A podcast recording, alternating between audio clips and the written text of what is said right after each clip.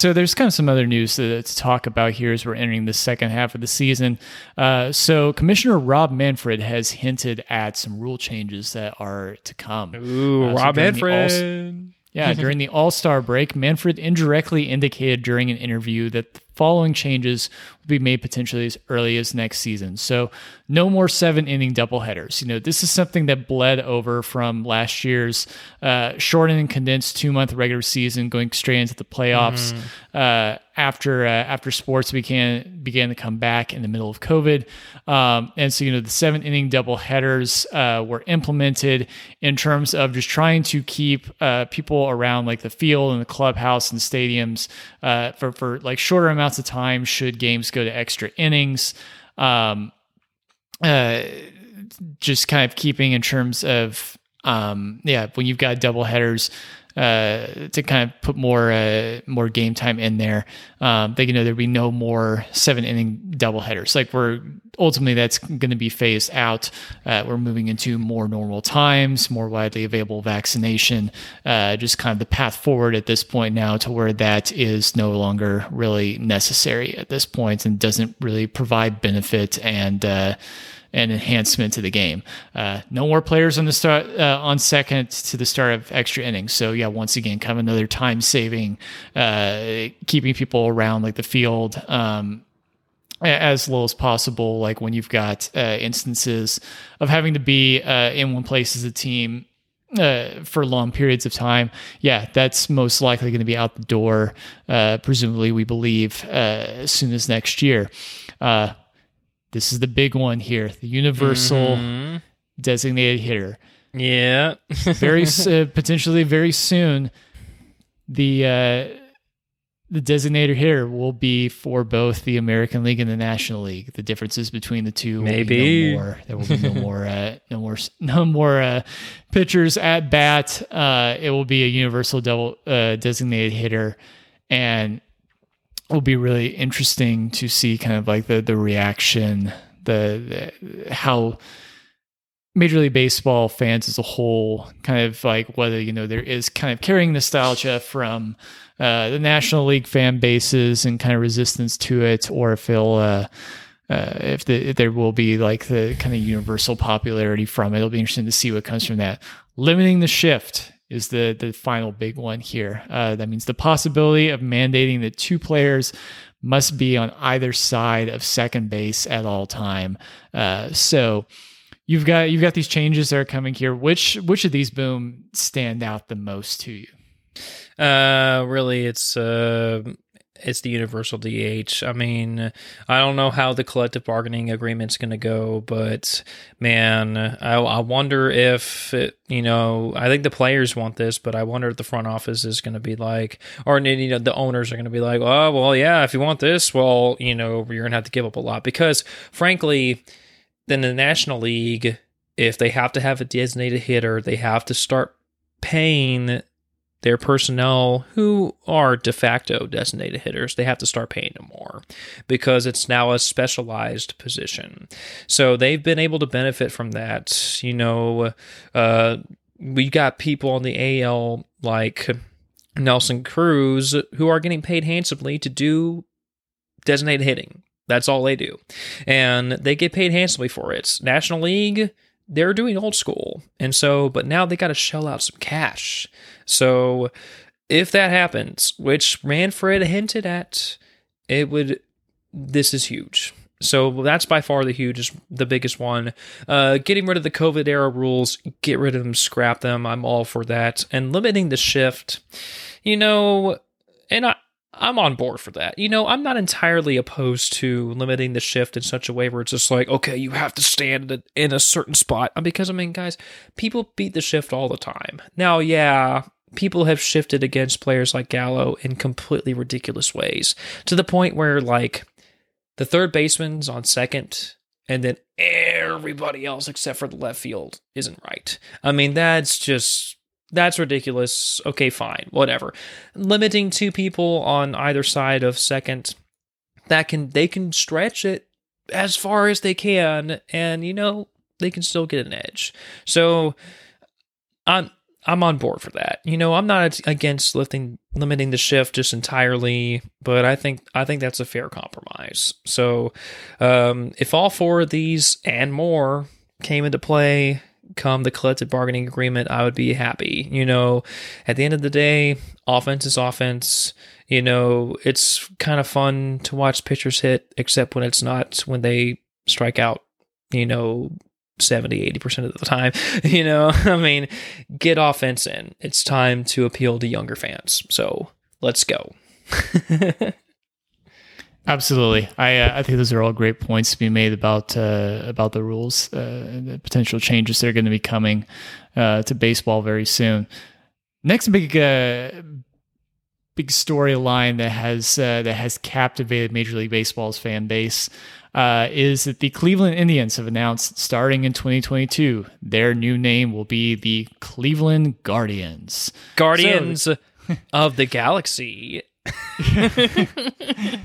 Guardians of the Upper Midwest and the Rust Belt. oh yeah. All right. So the Cleveland baseball uh. team has had many names in its history if you didn't already know. So they were the at one point called the Cleveland Naps, that's short for the Cleveland Napoleons. Before they changed it to the Indians in 1915 after the departure of their player named Nap Lajoie. The name was intended to honor Louis Louis Sockalexis, probably butchered that name, who died two years prior, a Native American uh, played for the team back when they were called the Cleveland Spiders from 1897 to 1899 until alcoholism forced his departure. So Sockalexis was a Native American from the Penobscot tribe in Burlington, Maine, widely regarded as the first Native American to play professional baseball that more than 100 year history of the Indians will now be changed to a new era uh, referred to as the Guardians. Um, and uh, fun fact within all this is that Stanford University, they uh, their teams were referred to as the Indians, but then changed their name to the Cardinal back in 1982.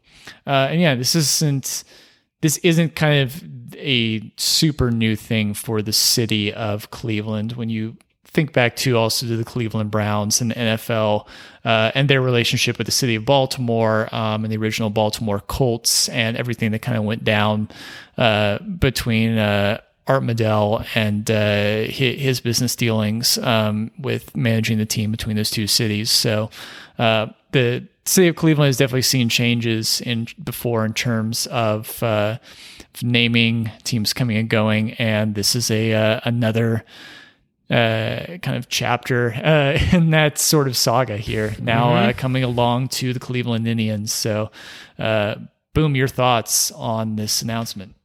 Yeah, so it it seems you know at least the benefit of the, the doubt that naming the team the Indians it wasn't nefarious. You know, they named it after um, Louis Sockalexis, and they wanted to honor his legacy. He played for the Cleveland Spiders. You know, he's widely regarded as the first Native American to play professional baseball. So they name him the Indians, you know, and over time, uh, that name has lost, or it's it's kind of become a little more controversial. Uh, you know, you point out that Stanford University, they were ahead of the game when it came to political correctness. In 1982, they scrapped the Indians. 1982. My goodness, 10 years before we were born. I mean, they they they already were like, forget these guys. And it's funny because they're a California school. They used to be called the Indians. I mean, my goodness, guys, how deplorable. I mean, it's, you know, those California schools, they have a dark history and they probably wanted us to forget about it, but we brought it up anyway. Um, but, you know, here's the thing. At the end of the day, I mean, when I first heard the name, I was just kind of like, eh, you know, I mean, but here's the thing there's going to be people who hate the fact that they changed their name, and they would have hated it regardless of what it could have been. They could have been the most epic name ever, but they're like, you're changing it. Well, just because you have something for however long, it could be even over a hundred years. It's just like you should be open to change, you know. And again, it's a name. It's not like it's the end of the world. It's a name. Okay? You know, when the Astros used to be the Colt 45s, the Colt 45s, how awesome is that? They changed their name to the Astros. And if you don't know the history, just think about it. Astro. That's kind of weird. It's meant to symbolize the astronauts, and I'm sure they're kind of just like, what? Astro? What the heck is an astro? Pfft, this is stupid. Well, you know what? You know what's happened after 60 years? Almost 60 years, that name is stuck, and we've come to live with it. And you know what? I think that's what's going to happen with the Cleveland Guardians. Our initial reaction is Guardians? Pfft, Guardians of what? I mean, that's pretty ambiguous. It's inoffensive. I mean, I mean, I mean, what even what even is a guardian? It could be whatever you want it to be, whatever. You know what's going to happen over time?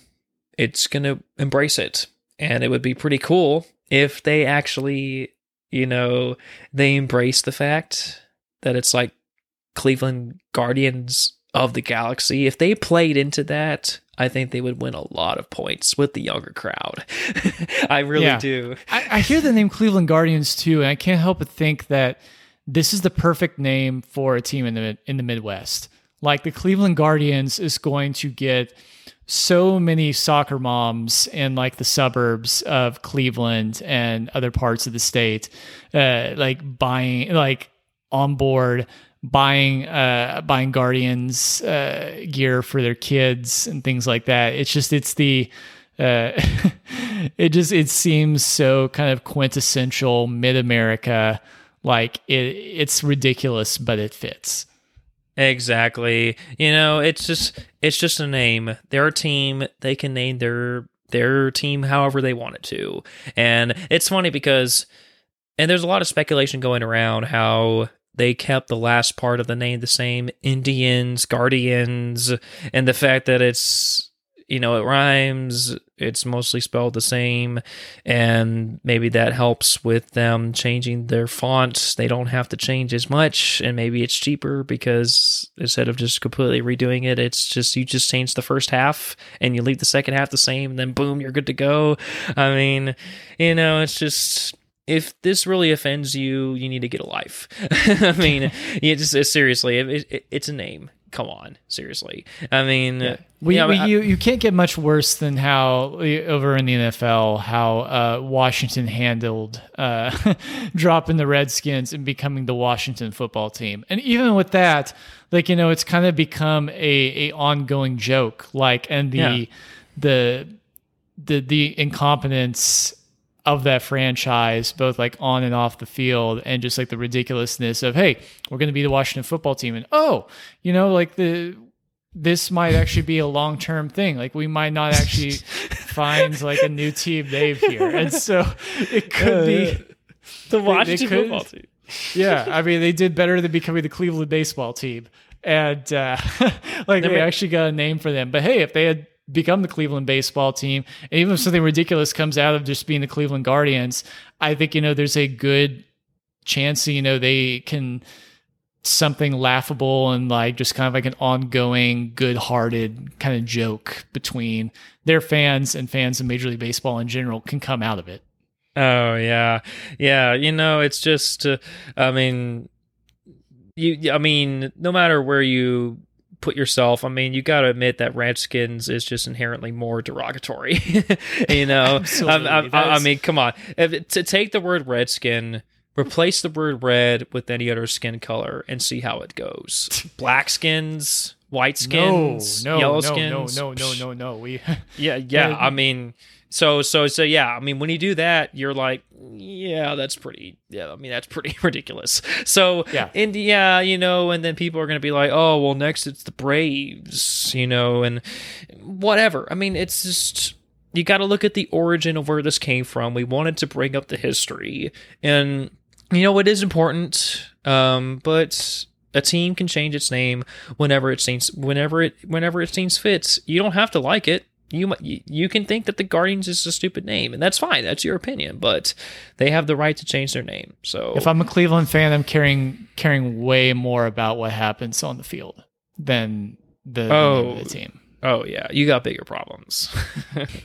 so, yep, there you go. Some some you know just some uh, hot takes. You know, just some uh, current events happening. Um, a second fiddle to the trade deadline, but now we just kind of gotta, you know, we're in the beginning of August. We got two months left, guys. The marathon is almost over, and we're almost we're one step closer to October. Trav, you're going to be breaking down the American League. I'll break down the National League. That's how we're going to do this episode out. So I turn it back over to you, Trav. What is happening in the American League as it stands at this recording? Absolutely, we're going to plow right through this because once again, the we we're going to essentially hit the greatest hits of uh, of each division here. Uh, in both the American League and the National League. So, starting with the American League East, uh, this division is really shaping up to be just as compelling to watch as we predicted earlier in the year. Uh, we think, you know, it's going to come down to the uh, the Red Sox or the Rays, uh, but you've also have teams like the uh, the Yankees and the Red uh, and the the Blue Jays that have made moves that you think, okay, they might actually kind of be knocking on the door, uh, and there's a chance should uh, all things kind of come together, both on the field and clubhouse culture, uh, to to give themselves a lift and into the conversation for not just a wild card spot, but also the uh, winning the division outright. Um, so one of the big things to talk about right now is just how, as of recently, the uh, within the last several games or so, the momentum has seriously shifted in the Rays' favor. Uh, the Red Sox are now on a four-game losing streak as we record this, and have gone four and six in their last ten. Uh, but we know Tampa is an org- organization where the numbers tell the story and not the name. Uh, Nelson Cruz is the biggest name that we have that this organization has basically at this point now. Uh, but when you look at the stats, uh, the metrics, the analytics, they they're just so on brand for what you come to expect from the Rays. So uh, third in runs at 533. This is among, I believe, baseball as a whole right now, Major League Baseball right now. 22nd in batting average at 234, 15th in on base percentage at 315, and 13th in slugging percentage at 407. I mean, that's just all uh, when you look beyond the batting average there, uh, you just see all these things that complement and put together a team that is dangerous uh, going into the postseason.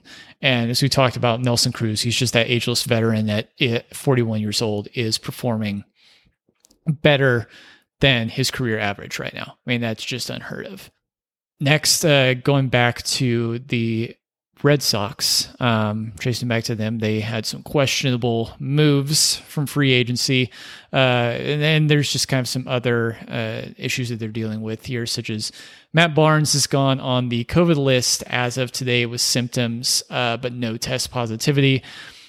Marwin Gonzalez is expected to be activated in this place right now. Uh, really, everything in that organization is riding on Sale and Schwarber to get healthy and the days are ticking along and the magic eight ball says right now the outlook is not good uh, gerrit cole from the yankees has tested positive for covid-19 as of today will be out a few days and left-hand pitcher jordan montgomery is also tested positive now uh, geez their clubhouse cannot catch a break um, let's talk some more yankees as well like it's going back to the situation with uh, with gallo and rizzo been p- picked up uh, the trade deadline. Uh, just quoting uh, Mike Lupica from the New York Daily News. You don't make deals like the Yankees made this week for Joey Gallo and Anthony Rizzo to win a wild card in the American League. You make moves like this to win the American League East. Full stop. Uh, I imagine uh, you probably said in a bit more of kind of a, uh, a, a, a an Italian nasally kind of sounding tone uh, with a name like uh, Lupica or Lupica.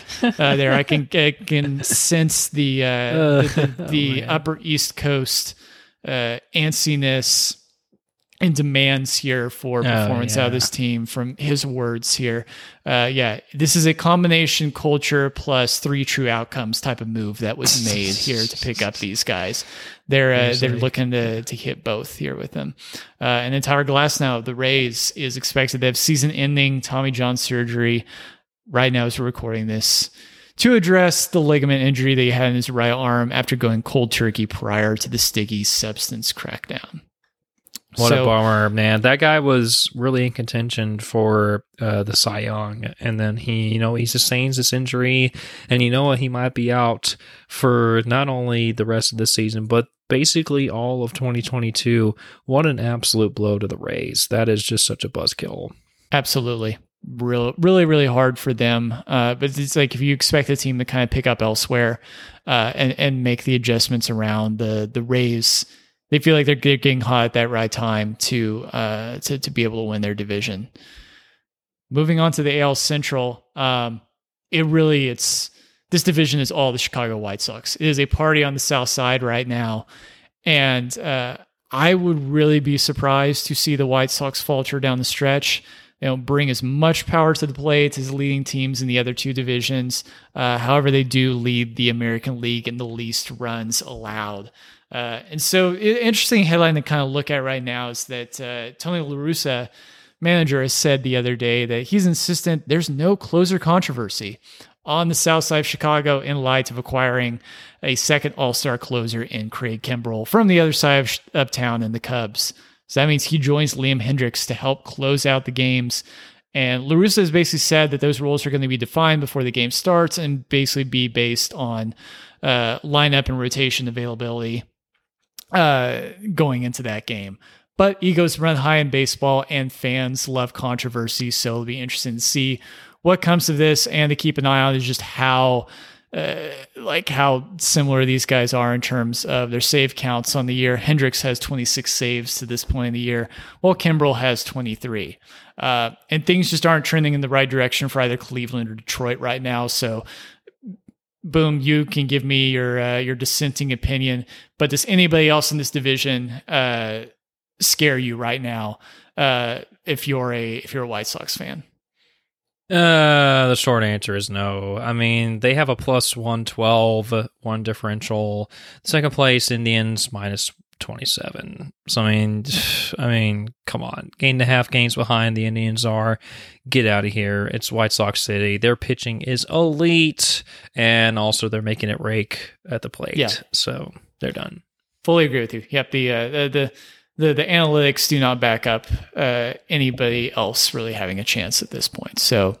Uh, we, we could be wrong. We could be recording this a couple of uh, a Yep. couple of months from now, heading into the World Series, and we might be talking. We could be talking about Cleveland or, or Detroit uh, uh, with the uh, in, a, in a fantasy island of uh, either of those teams um, Yeah. like heading into the pennant races. But the, the the the odds are not good for that right now. Um, so for the rest of the AL Central, better luck next year.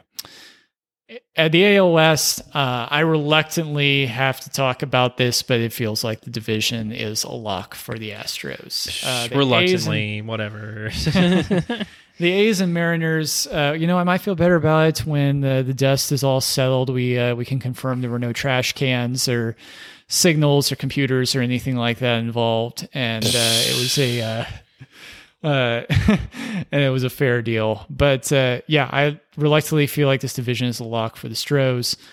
The A's and the Mariners' best shot right now is the wild card. Um, Houston is leading the American League in runs scored and is just stout defensively. They allow among the least runs in the entire league. Um, Jose Altuve, goodness man, 25 home runs on the year, 277 batting average, 65 RBI. Yordan Alvarez leads in RBI at 67, also has 19 home runs and a 281 batting average. Uh, left fielder Michael Brantley, 331 batting average, 384 on base percentage, 477 slugging percentage.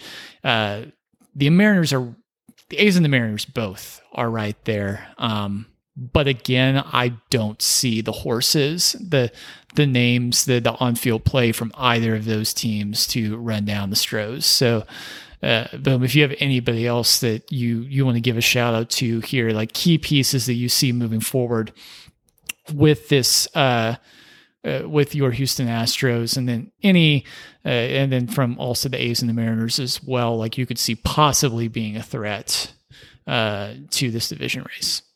Yep. Uh, you know, uh, their pitching is pretty solid. You know, you said their runs allowed is best in the league. That's a little generous. Um, you know, uh, the A's have uh, less uh, runs allowed. Yeah, I said among the least there. So I mean, the, Uh, the- yes. the, Astros have certainly have been pretty good uh, overall. Oh yeah, you know, um, you know, they're keeping them at bay. As an Astros fan myself, I say, you know, their starting pitching is it, you know, you know, it's not lights out, but you know, it's pretty decent. You know, Granky Garcia is doing phenomenal. Uh, the young pitcher that he is, you got McCullers, who's probably having the best season of his career, and um, you got your bullpen that was strengthened up significantly. Graveman, pff, Graveman, more like Raveman. I mean, that guy. I mean, I'm so glad we got that guy. I mean, our we did what we needed to do. Uh, my applause to James Click. I mean, his first trade deadline, and he shored up our bullpen, and that might be enough uh, to push us over the edge. I'm still sticking with them as my World Series pick, and you know, uh, I'm gonna get off my Astro soapbox because uh, I'll be on there the rest of the podcast if I don't get off. So, but anyway, um, you know, I mean, you, I mean, you say it just like it is. You know, the A's and the Mariners chipping at the bit. Um, I personally think the Mariners they they really shot themselves in the foot with giving up Graveman, but we'll see. The A's, you can't count them out. Uh, they made some moves at the deadline as well. Um, the only last thing I would like to add to your analysis of the AL West is the Rangers. They're 25 games out. They have no hope. But you know what they do? They can still make history. Jonah Heim, the catcher. Buffalo, New York's own Jonah Heim. He, the catcher for the Texas Rangers, and I've, I've saw, saw him in person last Friday on the 30th. That guy is really tall for a catcher. He's really tall. But you know what he did on July 31st and August 1st, respectively? He hit a walk-off home run back to back on both days. That is the first time in 10 years that a player has hit back to back walk off home runs since Albert Pujols. The machine. He did it back 10 years ago in 2011. Speaking of which, episode 12, we talk about the 2011 season. That was a crazy season, so check that out. Uh, it's definitely worth checking out. Uh, but Jonah Heim, hey, I mean, if you're if you have no chance, you might as well just walk off against the Mariners of all teams. The Mariners are good. They're really good, and you walk them off twice in a row after losing the first game, which I personally saw you lose, even though you were hitting bombs. I mean, you mean just get those short term wins while you can. The first time Jonah Heim hit the walk off on the Saturday night, he was walking and he had this bat with him. He took his bat and he slammed it on the ground and he's like, yeah. And you know what? I love it. Let the boys play. The second time, he didn't do quite that. He kind of tossed his bat over. He probably didn't know it was in, but it went over the fence. So hats off to you, Jonah Heim. Your team's not going to amount to anything, but hey, walk offs, baby.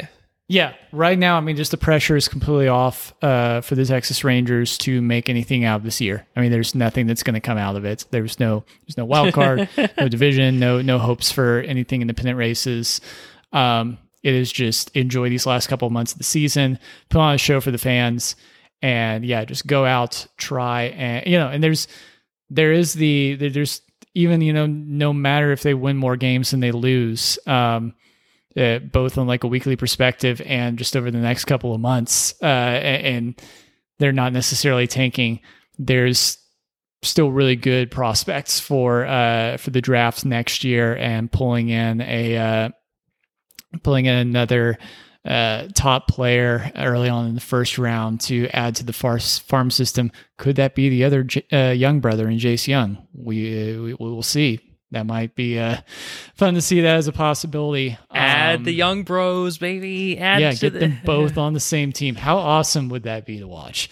Um, Oh yeah. we digress there, but there's just there's a good with what we got with the fun with kind of re-upping our farm system through this latest trade deadline.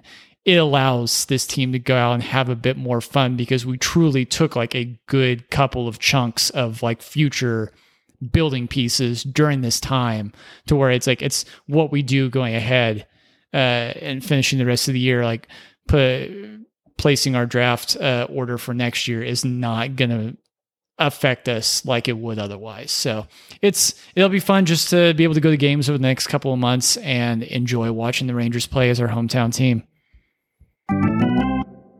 So man, there's we've we've talked about some very captivating races uh, in these different divisions here within the American League.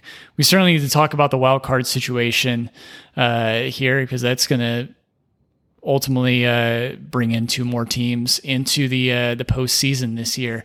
So, Red Sox right now sit atop the American League wildcard standings, but also nearly closed in on the Rays for the American League East lead.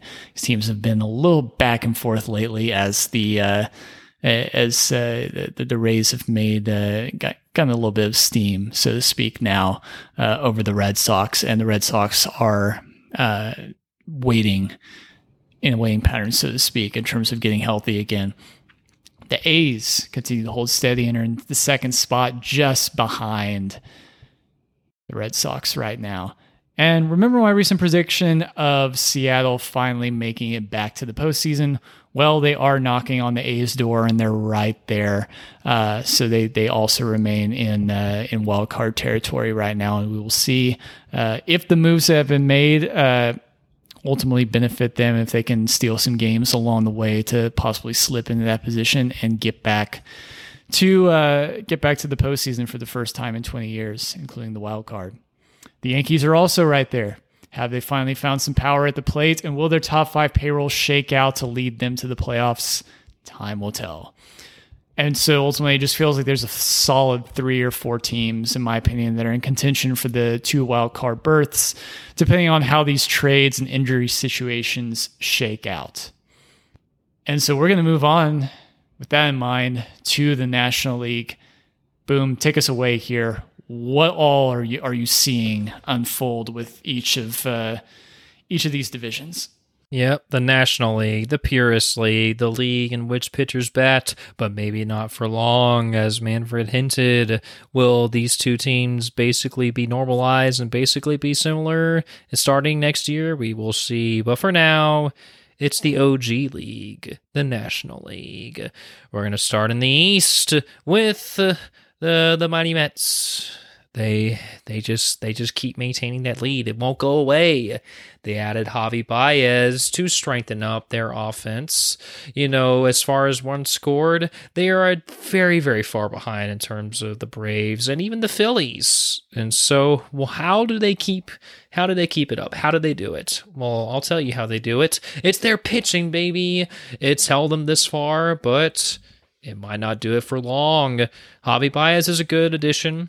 You know, if they adopt the DH uh, starting next year, he can DH while Lindor is at shortstop. Or they can put Javi, they could put him at third, they could put him at second, they could put him wherever. Because Lindor ain't cutting it this year. Uh, but who knows? Hopefully, fingers crossed, he can do better because otherwise the Mets are just wasting a whole lot of money. Uh, DeGrom is DeGrom. We've talked about DeGrom, but he has ailing injuries. As of this recording, he's on the 10 day IL um, because of a recent MRI revealing that he had right forearm inflammation. He will be back soon. Uh, but those nagging injuries, they just they keep appearing. Despite that, he is still elite. 0.55 whip, 1.08 ERA, 14.3 uh, strikeouts per nine innings, just to name a few stats. He's still he's still elite, and if he can keep it up, hang in there, he's still a front runner for the Cy Young. I mean, because he's still that great. He still has a decent amount of innings pitched. Um, you're having to rely on other pitching pitchers like Stroman and Walker. Uh, Stroman 1.13 WHIP and a 2.8 ERA. Taijuan Walker 1.2 WHIP and a 3.71 ERA. So you know, still pretty good. Uh, but their lead is fragile. The Phillies and the Braves are closing in. Uh, as of this recording, the Phillies are one and a half games behind. The Braves two and a half games behind. They're knocking at the door. They're coming. Their highly powered offenses are starting to come into fruition. Uh, I want to start off with the Rays. Uh, no, the Braves. The Braves lost Acuna. He's out for the season. tore his ACL. He's chilling it up with Conor McGregor, uh, rehabbing together, and uh, they they had a, they took a photo together. They're both rehabbing at the same facility. It's pretty funny to watch. But anyway, he's gone. Ozuna's gone because he was arrested for assault charges. So, boom, boom, one two punch. But you know what? Their pitching is starting to tighten up. It's starting to get better. It's in the top 10 in the NL, ahead of the Phillies, I might add, and whip 1.30 team whip, 4.08 ERA, team ERA, and opposing batting average of 243. You got Charlie Morton, former Houston Astros, who is very, very good. 1.11 whip, 3.69 ERA, 10.4 strikeouts per nine. You got also Ian Anderson, 1.25 whip, and a 3.56 ERA. These are sub 4 ERAs. They're not that bad, but you know what? You got Huascar Ynoa with a 1.05 whip and a 3.02 ERA, baby. Their pitching is tightening up as I predicted it would. They're making a run for it. Their offense is still kicking it. Um, I always said, you know, if their pitchers can just really tighten it up a bit, they can really start to make a run for it. And you know what? Um, they're giving up fewer runs than the Phillies. And so if they have a better run differential at plus 54, if they can just keep it up, they're going to be toe to toe with the Phillies. And the Mets, they might they, they it might all come crashing down. Uh, the Braves, just to finish off my notes on them, they're still kicking it. And offensively, uh, they have the most runs scored in the NL East, top five in NL, NL with OPS of 749, top 10 in the NL in batting average of 243, second in the NL in slugging behind the Giants with a 428. Very impressive. And they are in the top 10 in NL and on base percentage and 321. So they're knocking. They're coming at it. They're coming in hot. Phillies, however, are ahead of the Met, are the head of the Braves. They are one and a half games behind. They got Zack Wheeler, baby, 1.02 whip and a 2.45 ERA, but that's really it when it comes to starting pitching. Um, again, you know, they're giving up more runs than the Braves and the Nationals and the Marlins. and their, their pitching is just you know, really not there. It's basically Zack Wheeler, and that's it. But you know what is keeping the Phillies up there? It's their offense. And it's Bryce Harper, baby. He's getting paid. And he's like, you know what? I'm going to carry this team on my back. He's currently slashing with a 302 batting average, 16 bombs, and a very impressive 963 OPS. I mean, dang, that's elite. Right fielder Bryce Harper, baby. Yeah, he's starting to pan out. You got first baseman Rhys Hoskin with a 239 batting average, 23 bombs, 829 OPS. And then shortstop, Jean Segura, baby, 308 batting average, 6 bombs, 817 OPS.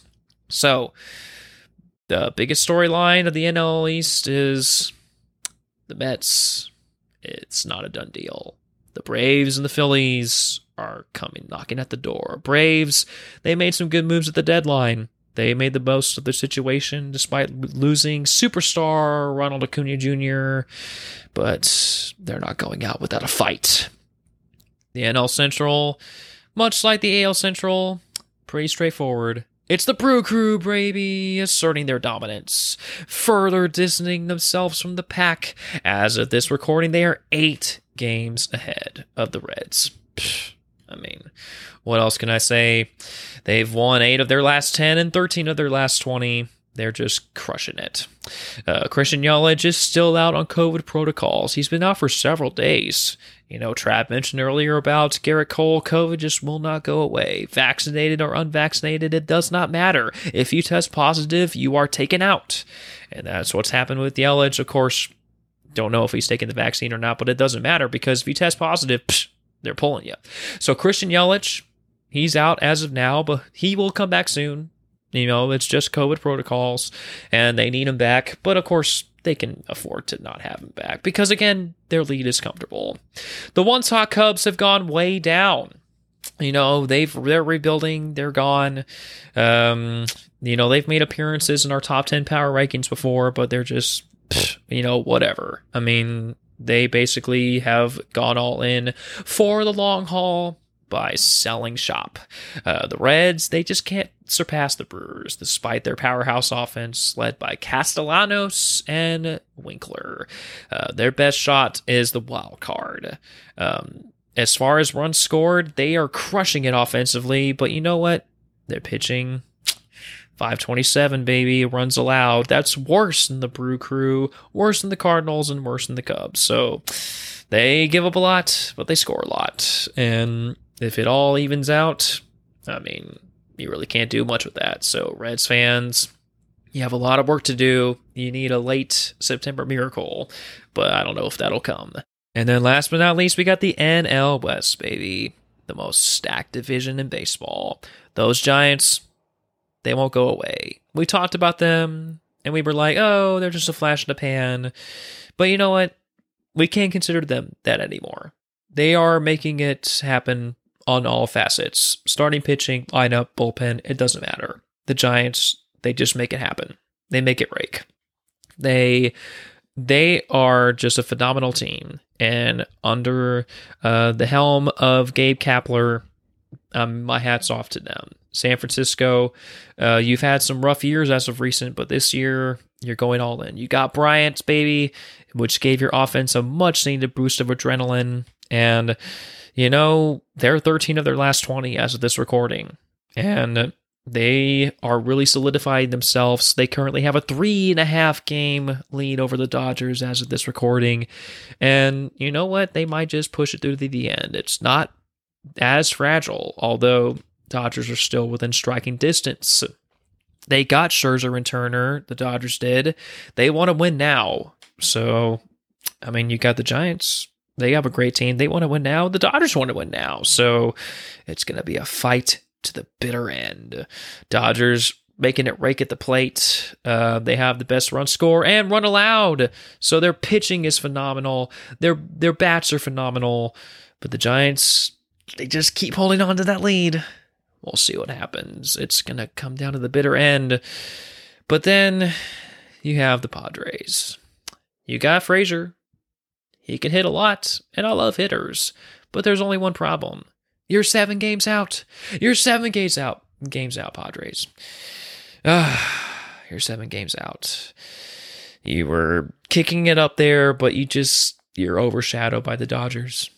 You're overshadowed by the Giants. You trail the Dodgers and the Giants in OPS, 739. Batting average 245, slugging 411, and on base percentage 328. All those are worse than your opponents and the Dodgers and the Giants. Pitching is the same story. You're trailing the Giants and the Dodgers. Again, you got to step it up.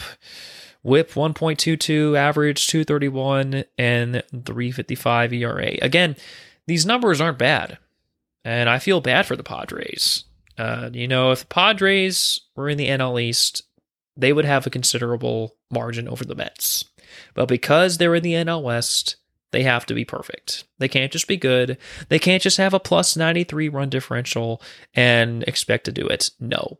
You have juggernauts. You have the Dodgers, who are a powerhouse. You have the Giants, who are just making everything happen. And I mean, you just, I mean, you can't get away with it. And I feel bad for the Padres. Their division is so stacked. And you know what doesn't help? Fernando Tatis Jr. sustained yet another shoulder injury. He is currently on the 10 day IL, but you know what, Trev? He's probably going to have to undergo season ending surgery.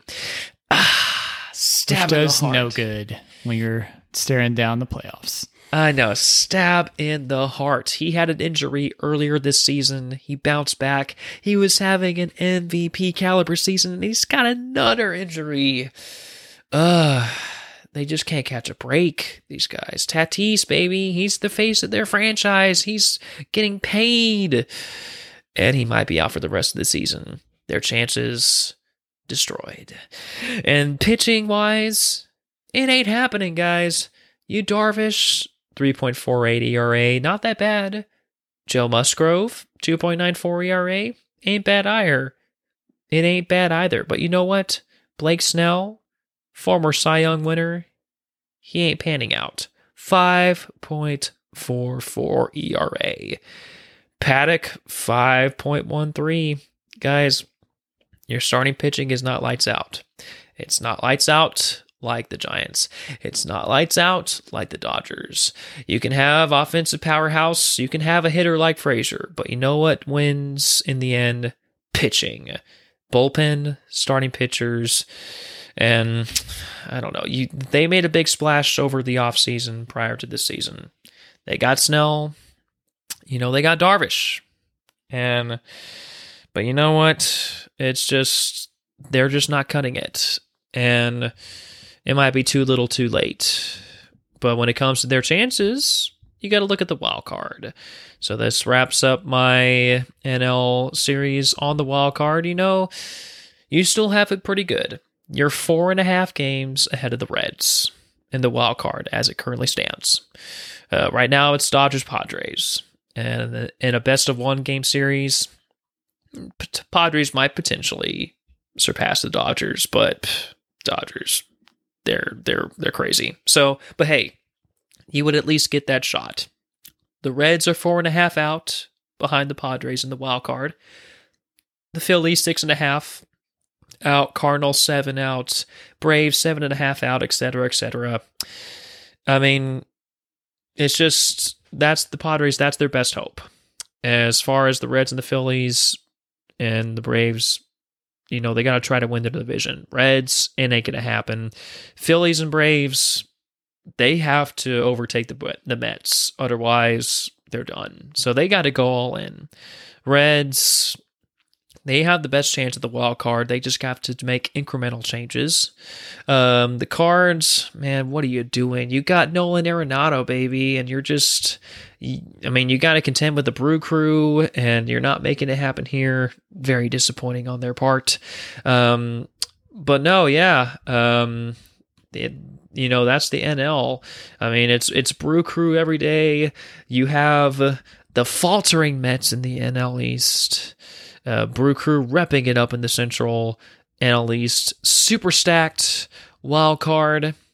Uh, it seems pretty set in stone, but anything can happen. So, man, baseball, you never know. It's it's a, it's going to come down to the bitter end. It's going to be exciting. So, yeah, we've got to we we have to keep an eye on the NL West and NL East. I mean, that's ultimately what it comes oh, yeah. down to. Those are the the two ones where it's just like the the the situations and how things are unfolding and between injuries and trades. It's just it's so like there, there's so many similarities and uh, storylines and how things will unfurl on the field that we uh, we have to keep an eye on for sure. Uh, yeah, and man, this from what we talked about recently with the the season and now like what's happened with the trade deadlines like goodness like i I, well, I don't need to just buckle up. Like i need to like make sure my my my airbags are working that my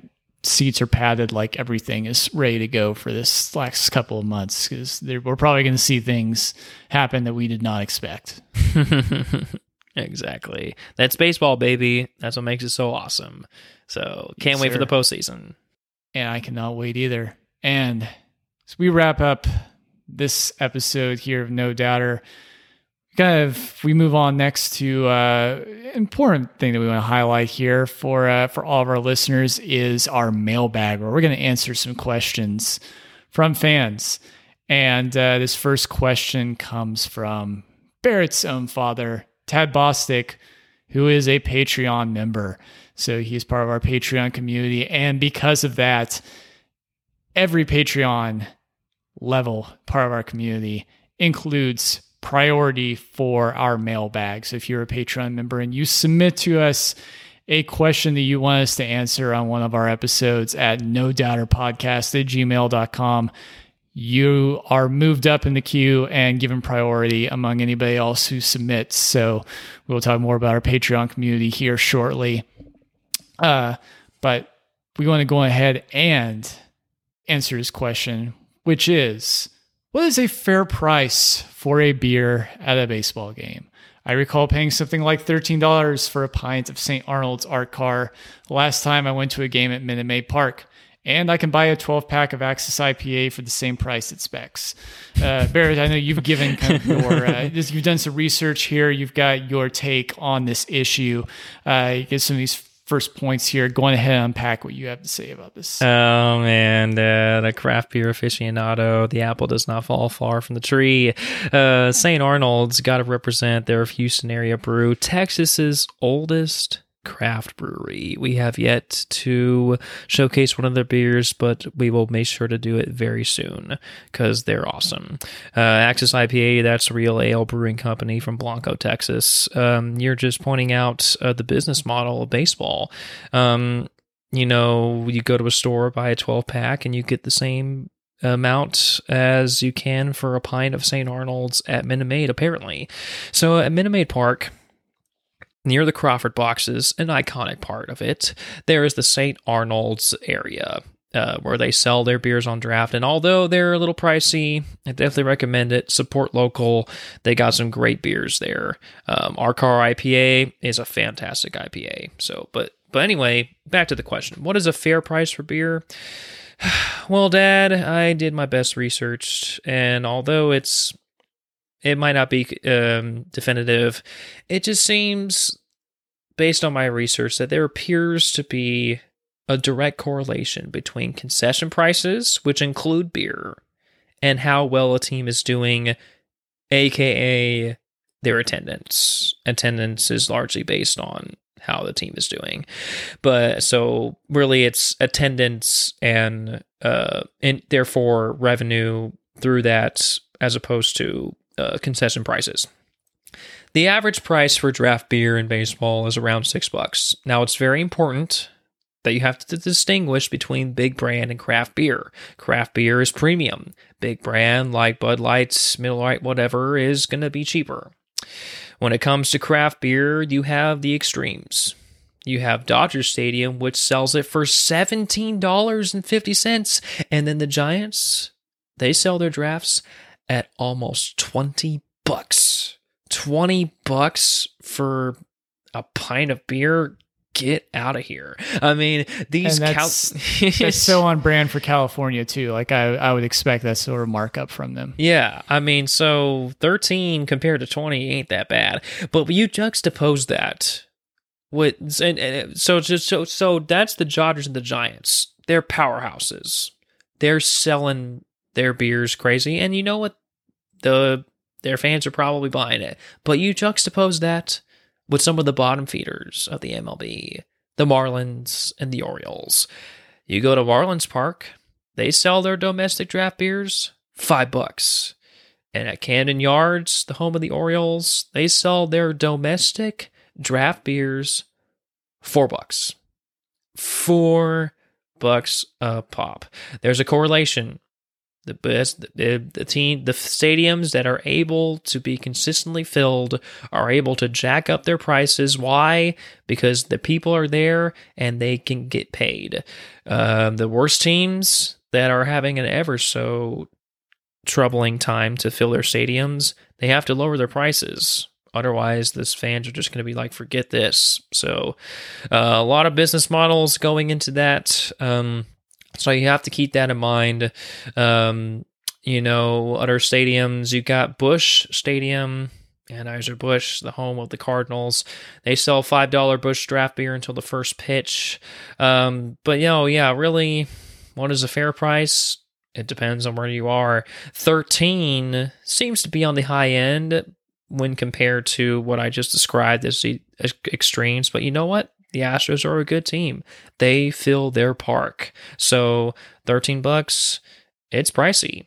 You can go to a bar and you can get beers much like the Marlins and the Camden and the Orioles sell them for. 5 bucks, 4 bucks. Pff, what a steal. And that's for domestic draft. That's not even big brand. That's local.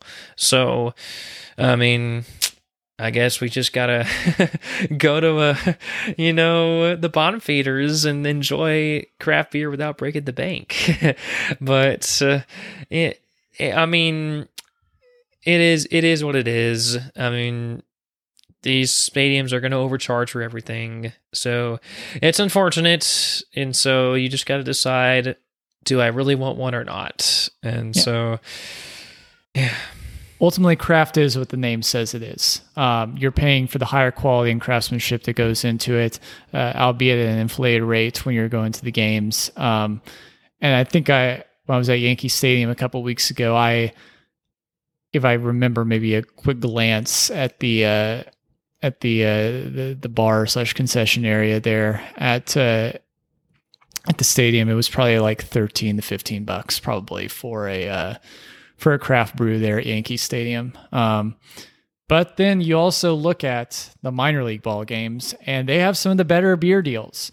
Uh, specifically uh, here in DFW, when you go up to uh, the north suburbs up in the Frisco, where the Rough Riders play, they have Thirsty Thursday for their games, which include two dollars sixteen ounce domestic beers and three dollars sixteen ounce craft beers, sold from six p.m. to eight p.m. on game nights. And so, yeah, it's one of those things like the it's ultimately it's supply and demand, the experience that you get for bad major league teams, and then for the minor league teams where you're not getting as good of a quality of show, you are uh, you're trying to draw fans in however you can, and so it's kind of the more of like the added what you get there, like those features become the experience over the game itself. Um, but certainly, yeah, I would imagine too, like the uh, the Skeeters down in Sugarland. I imagine they have um, they have their uh, their own sort of deals as well, uh, and certain nights where you can get craft and domestics uh, for a reduced price during a certain amount of time. I imagine those are all pretty uniform situations.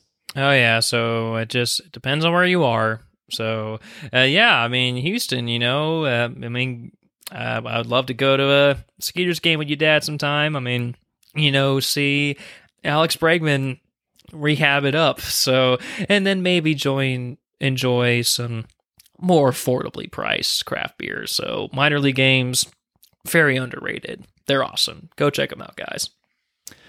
Our next question comes from our friend Wesley McGlory, who uh, Boom and I know from our time at Texas Tech. He writes, Hey, No Doubter podcast. So now that the trade deadline has passed, are there any changes to your season predictions? Also, who do you have winning the AL and NL managers of the year and comeback players of the year? It's great listening to your podcast, and I look forward to more episodes. Wesley, we super appreciate you being an early adopter uh, and listener here of No Doubter and being part of our community. We uh, we can't thank you enough for it, and yes, we look forward to many more episodes to come. So, Barret, you'll go ahead and take it away with uh, with your take on how you're seeing these things pan out. I really appreciate the question, Wesley. Thank you for submitting it. Um, man, changes to the season predictions. I personally am not going to ch- change my predictions. I have to stick with it. That's just my perspective. You know, I can't be wishy washy and just trade change it with every, um, you know, you know, just the movement of the winds. But although I have to stick with my predictions, um, it just it changes my assessments on how my predictions actually are.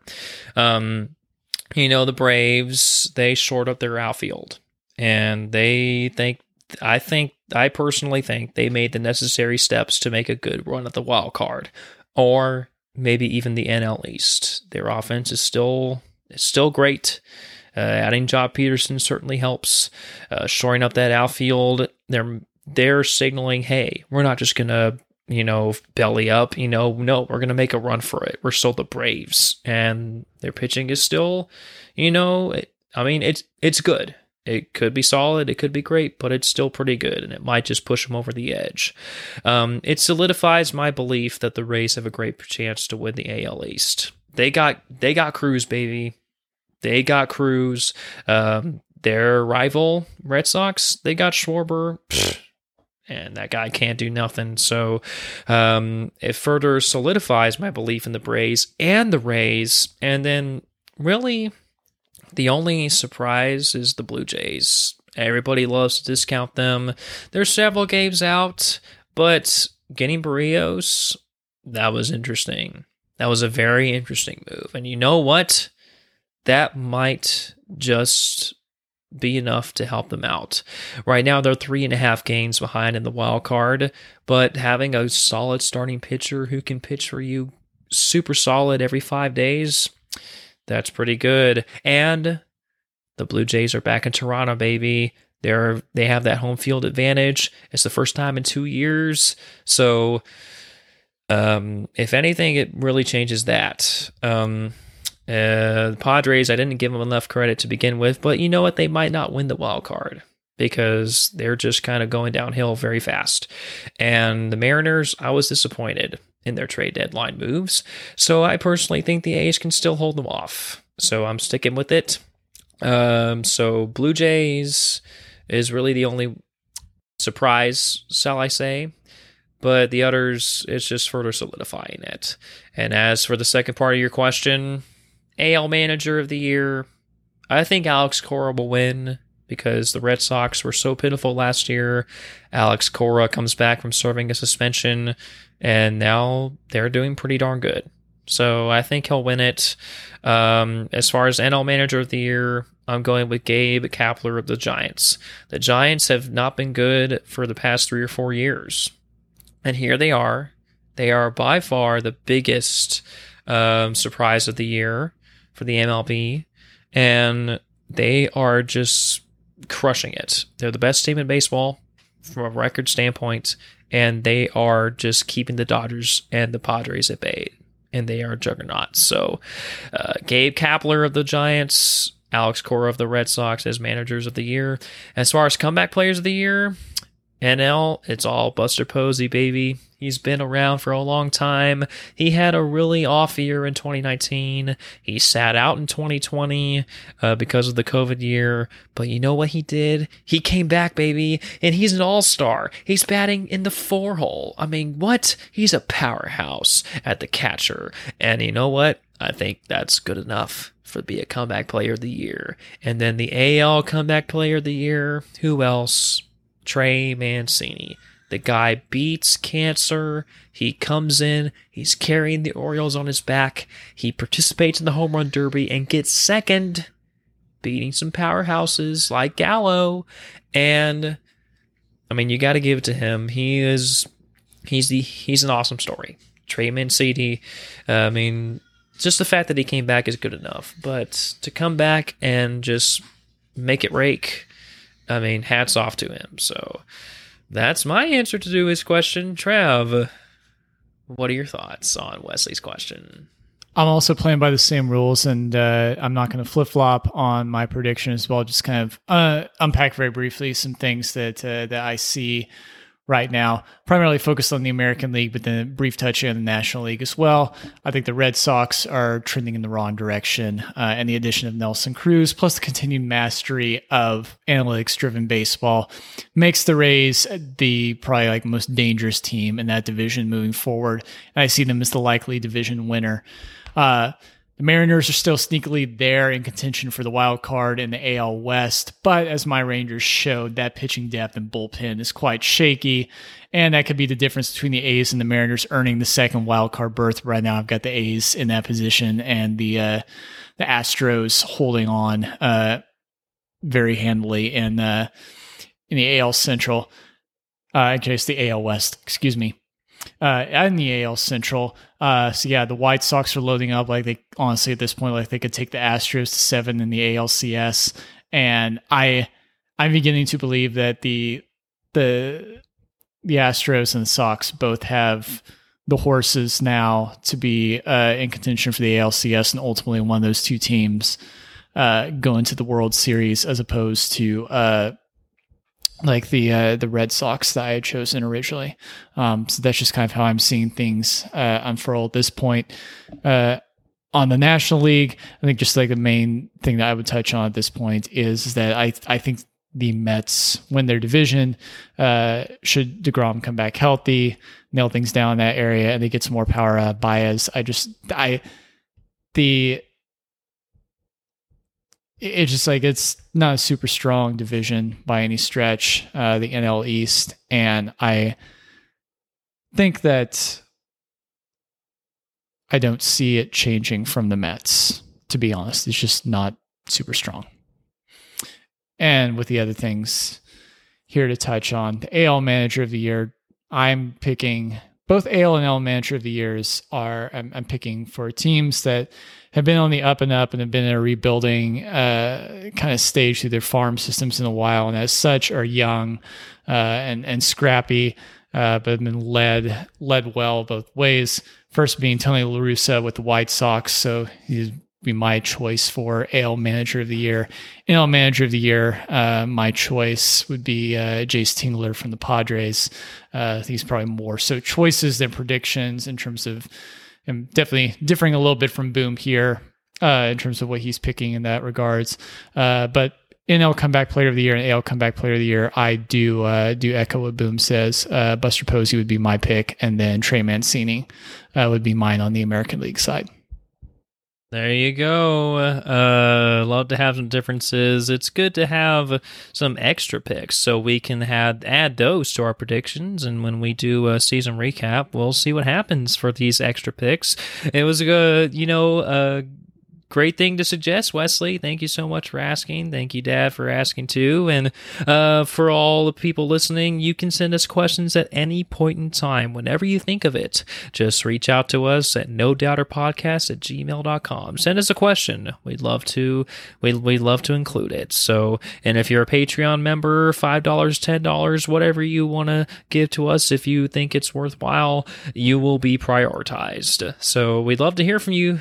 So uh, Uh, yeah, well, we're going to try to do more season update episodes in the second half of the 2021 MLB season. And yeah, we'd love to hear from you guys. So just reach out, you know, give us some feedback. So yeah. And then, of course, we're going to end off this like we did last time and do the second installment of a fun little segment we want to do called Unwritten Rule of the Week because baseball it has its rules, which are confusing enough, and then it has its unwritten rules. We want to educate our audience on what those are. So, Trav, give us your unwritten rule of the week. My unwritten rule is typically not an unwritten rule, but if it were in real life, it would be the pitchers' duels. You know, they're fun to watch every once in a while, but most of us, we get way more fired up when the ball is in play, when runs are scored, when the dingers are hit all that good stuff. Same goes for picking off runners on base. It goes pretty quickly from it being interesting to see if the pitcher can add elements to the defense and get his team out to a nuisance, seeing nothing but attempted picks pickoffs being thrown over and over and over and over again. I propose then that for the love of all things good about baseball, we must keep the game moving from now on. I propose that no pickoffs shall happen under a full moon. And yes, Tampa and any other team playing in a domed or retractable roof stadium, this still applies to you. Any mental errors forcing from the pitcher leading to an attempted pickoff under a full moon will require the pitcher to drop down and give push ups equivalent to the number of games lost in the season to that point. So, yeah, uh, Arizona, we're looking at you. Probably wouldn't be real fun if uh, this rule were to go in effect today because A, you're never usually looking at the sky uh, there at Chase Field to begin with, and B, you've lost a lot of games this year. So be thankful this is not an actual unwritten rule. there you go. Um, you know, uh, piggybacking off of my full moon unwritten rule from last time, man, doing uh, 100 push-ups you know getting the crowd into it you know that'd be pretty cool. So uh, mine you know believe it or not guys this is an unwritten rule. And you know what? You know what? It has to deal with some off the field tactics. You know because of free agency you have people who are absolutely making it rain with their very lucrative contracts. And it's a rule that if a player accumulates a contract in a lump sum of over $100 million in total value, they are required to give 1% of their earnings towards a charity of their choice in the city of the team in which they are playing for, the team that signs them. 1% sounds like not that much. 1% of 100 million is $1 million. You look at people like uh, Mike Trout. You look at people like Bryce Harper. That's three million dollars because they have three hundred million plus dollar contracts. So that's a lot of money. you know, you got to give it to a charity of your choice. You got to, you know, um, to to whom much is given, much is expected. So it's just a good thing to do. You know, give back to those who are less fortunate. And failure to abide by this, well, you know what that happens it means that every other person on the team is benefiting because this Mr. Moneybags has to pick up the tab for his former teammates at restaurants and outings, home or away, until he fulfills that requirement. That's right. His teammates can go crazy at the club, they can go crazy at the casino or the restaurant. And you know what they say? Yeah, Tatis, he's got it. Or, you know, uh, Lindor, he's got it. So that's what happens. You know, it's just, you got to give it back.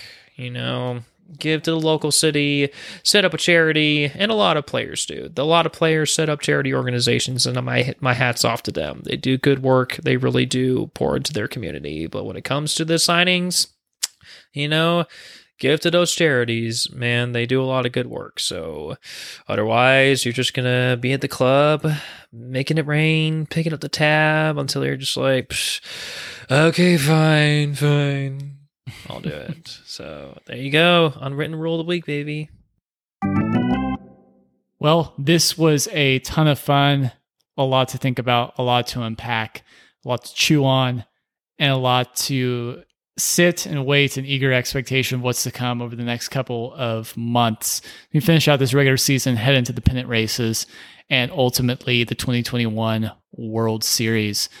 So, this has been another great episode of No Doubter. We are so thankful that you've all decided to join with us and stick with us over these couple of hours as we've talked about all this. Uh, we want to ask everyone to please go ahead and subscribe to the No Doubter podcast today so you do not miss out on any future episodes. Give us a five star review if you enjoyed the show. Uh, send us uh, emails. Uh, shoot us uh, messages on Twitter, Instagram, wherever. Let us know any feedback that uh, you'd like to give us about what you've heard so far, what you want to hear from the show in the future, what we can do to improve. Uh, we just want to hear from you and be and have you along for the ride here as we're building this program. Give us a like on Facebook, follow us on Twitter and Instagram. Check out our Patreon community today to get an even greater level of access to No Doubter and help ensure we can continue to provide you uh, the best baseball content moving forward. Check out our merch store so you can get decked out in your favorite No Doubter gear, including mugs, t shirts, hoodies, baseball shirts, phone cases, and many more items to come in the future. All the links for these things are going to be in the description below. We are so thankful that you joined us this evening. This is a really fun time. Boom and I are exhausted, but it's a good exhaustion. And we can't wait till we can join you again the next time. So, so we always uh, we have a little something we like to remind our audience, Boom. So, what do we want them to do as we close out this show? Go in there, go into your life, and always swing for the fences. It's the best way to do it. Uh, hit no doubters in any which way possible. Uh, thank you all for joining us. We'll see y'all next week. Good night, everybody. This episode of No Doubter was produced by Eric Bostick and Travis Lofley and edited by Travis Bostick. Our logo was designed by Lindsay Soblick